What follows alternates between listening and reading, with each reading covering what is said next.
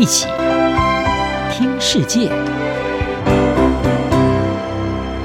欢迎来到一起听世界，请听一下中央广播电台的国际专题报道。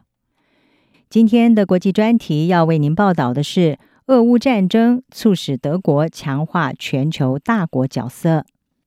俄罗斯总统普亭在二月二十四号挥兵入侵乌克兰，引起几乎来自全球民主国家的共同谴责，并且祭出一连串的制裁。欧洲国家团结对抗来自俄国的威胁，但是莫斯科武力进犯基辅，无意间却带来一项显著的转变，也就是促成西方盟国长久以来希望德国加强它作为全球主要大国的角色。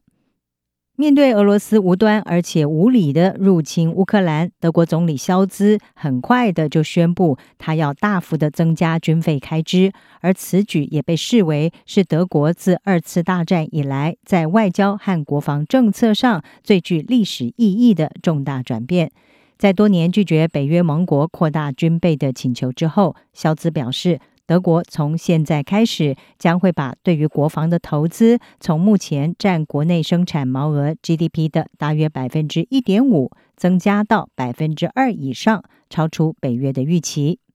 柏林智库全球公共政策研究所的执行长班纳他就表示，肖兹这一次历史性演讲标志着德国外交政策发生的显著重大变化。他说：“这是德国国家安全战略从根本上走向进一步重新思考的起点，而这个战略也包括面对来自中国和俄罗斯的联合挑战。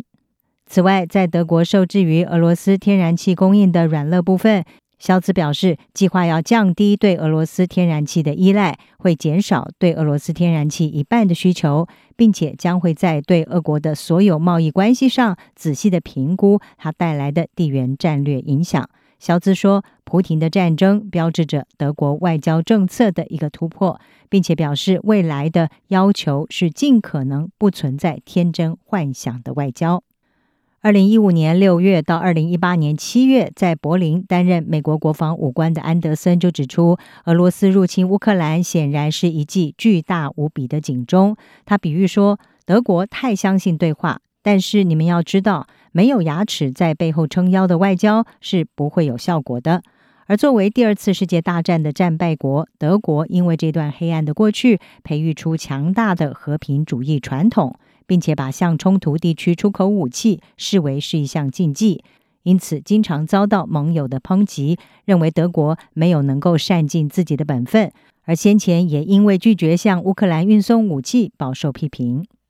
不过，一切在二月二十六号出现重大的转变。肖兹在二月二十六号的时候表示，德国会向乌克兰提供一千枚的反坦克武器和五百枚的刺针地对空飞弹。肖兹接着在二月二十七号宣布了一项一千亿欧元的新基金，而这个金额是去年年度国防预算的两倍，会用在重新装备德国的军队，包括购买武装无人机和新型的战斗机。智库德国外交政策协会的技术与全球事务负责人巴克他说：“德国刚刚成为了一个正常的大国。”另一方面，肖兹的一连串宣布已经超过北约先前对柏林的期待，同时也打破了多年来向冲突地区运送武器的沉默。武装乌克兰人和俄罗斯军队作战，同时停止具争议的北溪二号天然气管线，以及同意和西方伙伴合作，将俄罗斯银行排除在 SWIFT，也就是环球银行金融电信协会这一项全球银行之间的支付系统之外。美国有线电视新闻网 CNN 的专栏作家柯林森，他就撰文分析，认为这是俄国入侵乌克兰带给西方最不寻常的一大转变。